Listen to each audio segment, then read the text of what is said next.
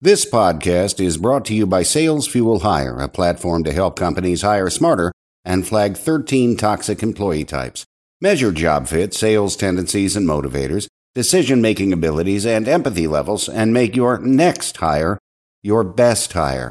Try it now on salesfuel.com slash hire and use promo code Manage Smarter for $50 off your first purchase. Welcome to the Manage Smarter podcast with hosts C. Lee Smith and Audrey Strong.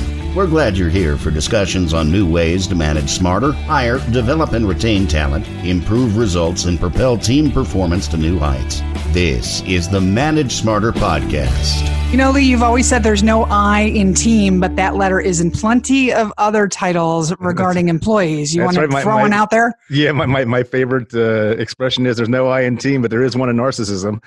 Yeah, there's, As a matter of fact, there's two of them. yeah. And so we're welcoming back to our microphones Dr. Paul White. Uh, Paul, thank you so much for coming back to the show to talk about toxicity. You bet. I'm glad to be with you. Dr. White is a psychologist, author, speaker, and consultant who, for over two decades, has helped countless businesses and organizations make work relationships work. Co author of The Five Languages of Appreciation in the Workplace, as well as the book Rising Above a Toxic Workplace Taking Care of Yourself in an Unhealthy Environment.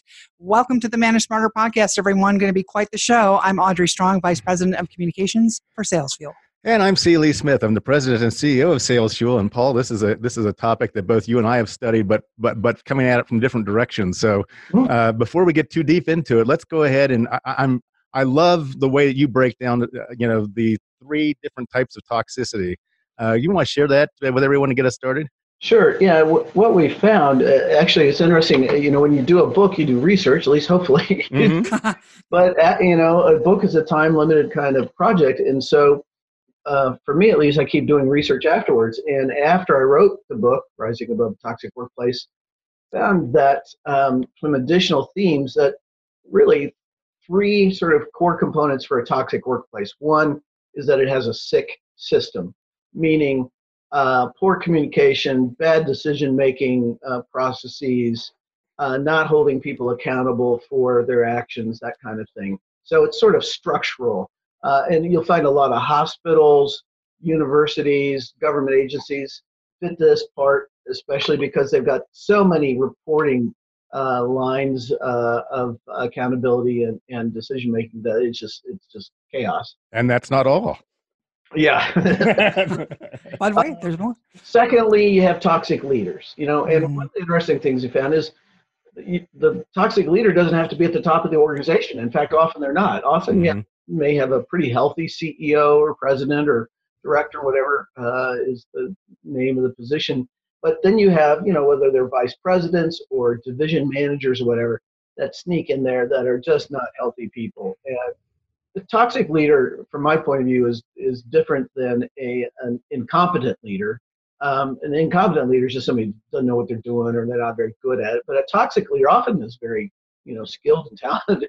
It's just that their goal is just about themselves and they can wrap it in the organizational goal of you know reaching certain milestones or whatever but it's ultimately ties back to them. And so a toxic leader really treats other people just like uh, you know a monetary resource. People are to be used and used up uh, they manipulate and so forth. We can get into that further. And then the third part are dysfunctional colleagues and um, you know, we're all dysfunctional to some degree. I mean, nobody's, you know, perfect and so forth. But these people really, um, and I use the term dysfunctional uh, descriptively, that they have major dysfunction in, in their life. They either, you know, you see patterns of poor financial management. They have broken relationships all over the place. They can't follow through on commitments, um, all different kinds of things. And so these people just have patterns of behaviors and thinking that create uh, problems for them as far as blaming and making excuses, not telling the truth, withholding information. Sounds like politicians actually, but uh, so you know when and when you have those three components uh, firing pretty hard in your in your organization, it, it's probably a pretty nasty place to work. And narcissism seems to be a, a, a, thread that runs through all of those, right? Absolutely. Well, and especially among toxic leaders. I mean, that's if you want to understand what drives a toxic leader, it's that it's all about themselves. Mm-hmm. and that's what narcissism really is. I mean, they only think about themselves. They only care about themselves. They can be very socially skilled and make you feel uh, like they care about you, but they really don't. So at the yeah. same time, they're manipulating you, and you don't even know it. Exactly. Yeah. So what do you do if you work in an organization, you have a toxic leader that has zero self-awareness and is like a strong narcissist? Mm-hmm. I mean, what are your tips for coping with that? The first, absolute first thing you have to do is take care of yourself because they won't and the organization won't. And if you don't, nobody will. And they will use you up and spit you out, and you're on the street, uh, spent and maybe even looking bad because they set you up.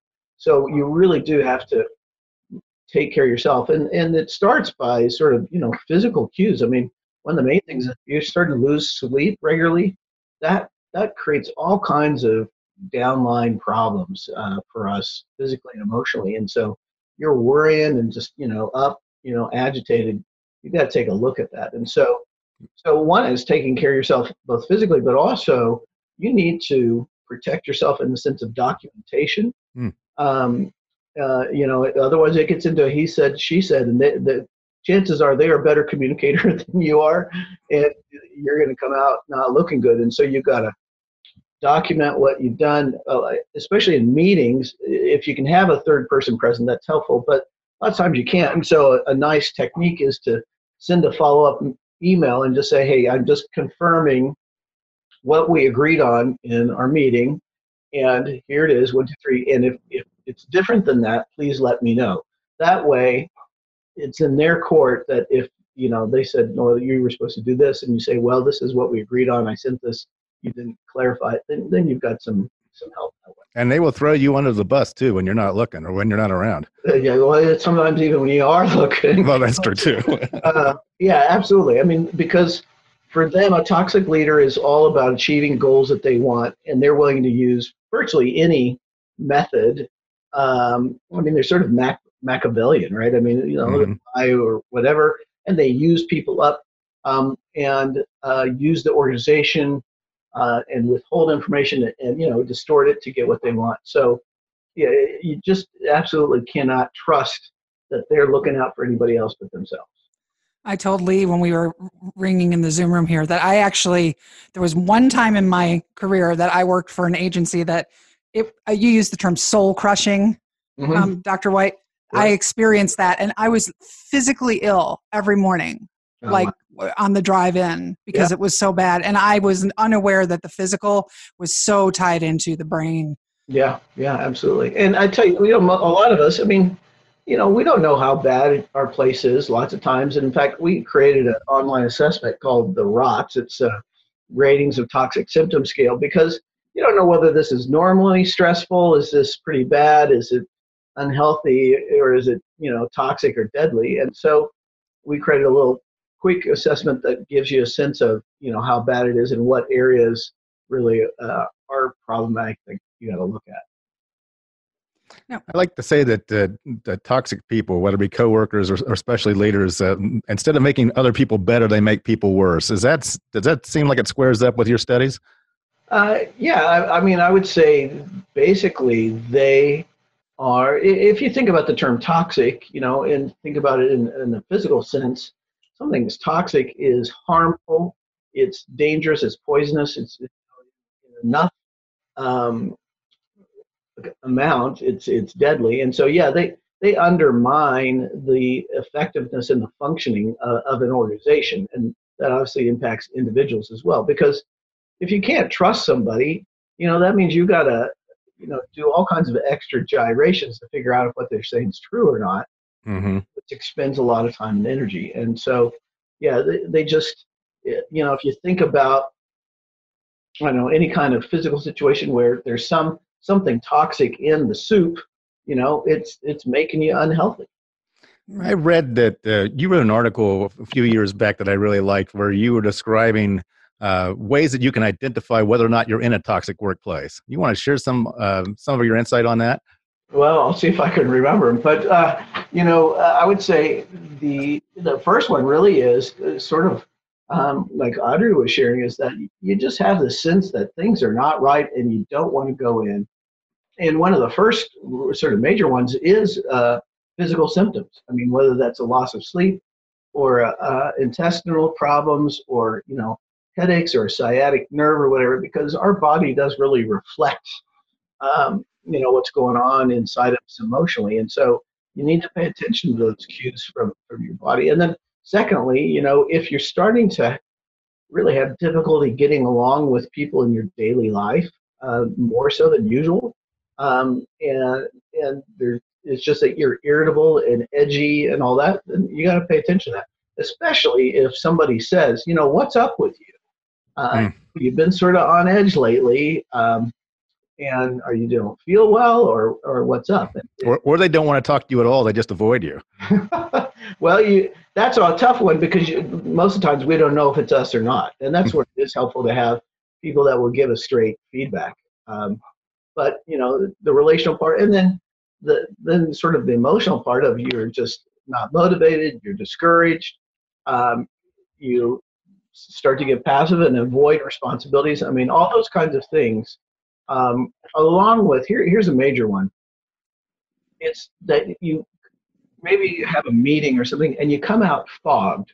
You know, you hmm. go in and you think you know what's going to happen, and all that, and it's sort of like you, you think this person that did not follow through on their responsibilities, you think they're going to get hammered. And you come out and they're they're sort of like smelling like a rose, and and you and somebody else got nailed for it. It's they're really masters, uh, dysfunctional colleagues uh, are sort of creating this uh, let's see you and them fight, you know, and creating sort of distraction, sort of smoke screens that you're not thinking straight because what you thought was happening isn't what happened and and the results didn't come down. And then you're having the meeting after the meeting to try to figure it out. exactly. For some people, it's like yeah, I mean, I don't drink, but I mean, if I did, that'd be the time. You know, it's like yeah. I got, I got to, you know, figure out what's going on here. So yeah. You also say the uh, sign of it is that policies and procedures are non-existent or poorly implemented. So obviously, one area that a manager could work on to decrease the toxicity of their culture is to, I think this is low-hanging fruit. You know, start making sure the handbook and all the rules are crisp and being followed. What do you think? Yeah, absolutely. And I, I would say even a step before that, I was just reviewing my notes for uh, a webinar I'm going to be giving. And the first step that you can take is just try to focus on direct, honest, maybe yeah, sometimes you have to limit the openness depending on how you know dysfunctional places, but communication that there it is directly with people versus mm-hmm. indirectly.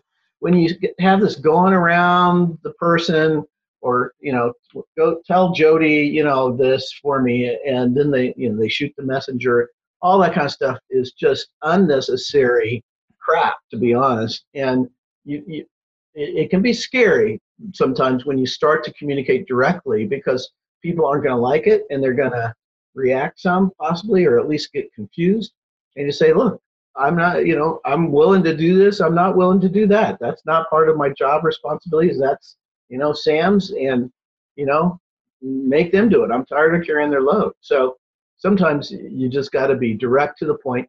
And then the, the part that goes along with that is both making things clear about what's expected and then holding people to it. I find that one probably of the best things people can implement is how to have a, a successful meeting, uh, especially at the end, and that is to clarify what decisions you made, mm-hmm. And if you didn't make them, what do you need in order to make the decision? And who's going to get that information? So, but let's say you made a decision. Who's responsible for seeing it enacted? Not that they have to do it, but they're responsible to make sure it gets done. And by when it's supposed to get done, set a date. And then how you're going to monitor that. Are they going to let you know, or are you going to follow up the next meeting? If people follow that, those four steps, uh, you know, uh, determine what you've decided, who's in, uh, responsible for it, set the deadline, and how you're going to follow up to make sure it's done. Life would go so much better in so many organizations. I used to be in so many meetings that we, you know, we talk for an hour and walk out and we had no clue what we decided, if anything, you know, or who's going to do it. You mentioned uh, some of these toxic people about some of you know how you go into a meeting and they did something wrong and you didn't, but yet they end up you know smelling like a rose and then you get blamed for it. So, what are some of the techniques that these folks use in their communication to try to, you know, their survival skills for them, but somehow that they uh, they escape the blame. So immediately I'm thinking of things like redirection, blame shifting, stuff like that. Right. Well, and and the other part, I mean, it really follows back to a lack of clarity of who was responsible for what. Often, you know, most tasks are carried by more than one person. Uh, you know, uh, especially in an organization, you're doing multiple things, and so it's like, you know, Joe's doing this and Cindy's doing that, and they, you know, they dovetail together, but we don't clarify who's responsible for what part, and then then they're just great at, you know, slipping and sliding around and blaming and making excuses and usually it's back on the person who wasn't clear in their communication. They can make them look really stupid. So one of the protection things you have to do is it's like if I'm leaving a meeting and I'm not clear, I'm just going to say, "Hey, as far as I know, I don't have any responsibilities that I've been given here. If it's different, you better let me know because I don't see it." You know, mm-hmm. and you just you sort of you know just cut it straight. Uh, the, they just obfuscate, you know, with lots of words, lots of times um, and or and different people have different strategies. Some use emotions to cloud, you know, and that you get focused on the emotionality versus you know the, the real issue. And that seems to happen a lot in a toxic workplace, doesn't it? Where, where you're dealing a little bit more in the emotional channel than you are in the toxic and the, in the uh, logical channel. Yeah, absolutely. I mean, and that's sort of the the positive side of the work of appreciation that we do. When people feel appreciated and valued, they're less edgy and irritable, and there's less of that sort of just tension uh, in the air, and so it decreases the emotionality um, and the reactivity of people. And and if you can have people that are sort of like you know calm and okay with stuff, you can you can get past problems. It's not that it's interesting. Most functional organizations don't necessarily have less external problems than uh, non-functional ones or dysfunctional ones. It's just that they don't get sidetracked into stupid little things that don't help you solve the problem. And so they have sort of a mechanism for dealing with problems in a healthy way. It's sort of like a body. It's like different bodies get hit with different kind of viruses, and some bodies have the mechanism and strength to fight it off, and others don't. That makes sense. Okay, so let's say I can't survive working for my toxic leader yep. and I can't implement the rules cohesively across everybody. So I'm going to leave um, and try and find something else. In my interview going into my next job, what questions should I be asking to try to identify if I'm just entering into another dysfunctional organization? Well, first, you should do some pre work. And, and a friend of mine gave me one of the best pieces of advice uh, in my life, really. And he said, avoid um, being in a situation where you're desperate. Because when you're desperate, we tend to not make good decisions. So if you're going to transition, don't wait until you don't have any other options. Think it out ahead of time. Mm-hmm. Do some research, you know, build your resume. If you got to get a little more training, go do that. But don't wait until the last minute. So that's the first step. Secondly, is do some research outside of the organization, if at all possible, with their current vendors, their current customers, suppliers, whomever, so that you can get a sense of, you know, what's your sense of when you interact with this organization? Because, you know, different parts have different, you know, uh, cultures or whatever, but, you know, you'll get a sense of it. And, and then when you do the interview, do not settle for just an interview with the HR manager because you're not working for the HR manager. Mm-hmm. You're going to be working for someone else. And so you need to be able to interview, maybe shadow, uh, asked to talk to somebody who's there, even if they're, you know, a person that's happy, that's fine. You can still find out information. I find that w- when we're interviewing, we tend to think that uh, it's improper for us to gather information about them. Absolutely not. It's our life that we're going right. to be for the next several years. And if they're not willing to share, just say, you know, um, have a nice day, you know, or It tells me everything I need yeah, to know. And if you're yes. applying for a sales position, then the best person to talk to is another salesperson. One, because salespeople like to talk, but two, it's also you know they, they live uh, you know the, the environment that in which you might be entering into. Yeah, and they're going to tell you the amount of support and whether you know they fall through on commitments and so forth. So absolutely. Well, um, Paul, this has been very interesting. Appreciationatwork.com is your website at Dr. Paul White on Twitter. And if you want a healthier and happier workplace, I encourage you to reach out to Dr. White. He's a wealth of information. Paul, thanks for being here today. You bet. I'm glad. Always glad to chat with you all. And Paul, it's like we hope that you we hope that you've enjoyed the conversation and you'll share this podcast with a friend, a family member, a colleague, and rate us and subscribe on all the major podcast uh, uh, outlets. And for all of you, thanks for listening. Thanks for listening. If you enjoyed the show, please rate and recommend on iTunes, Overcast, or wherever you get your podcasts. You can also get more great information at salesfuel.com.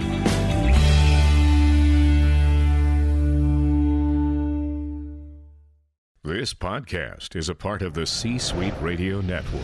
For more top business podcasts, visit c-suiteradio.com.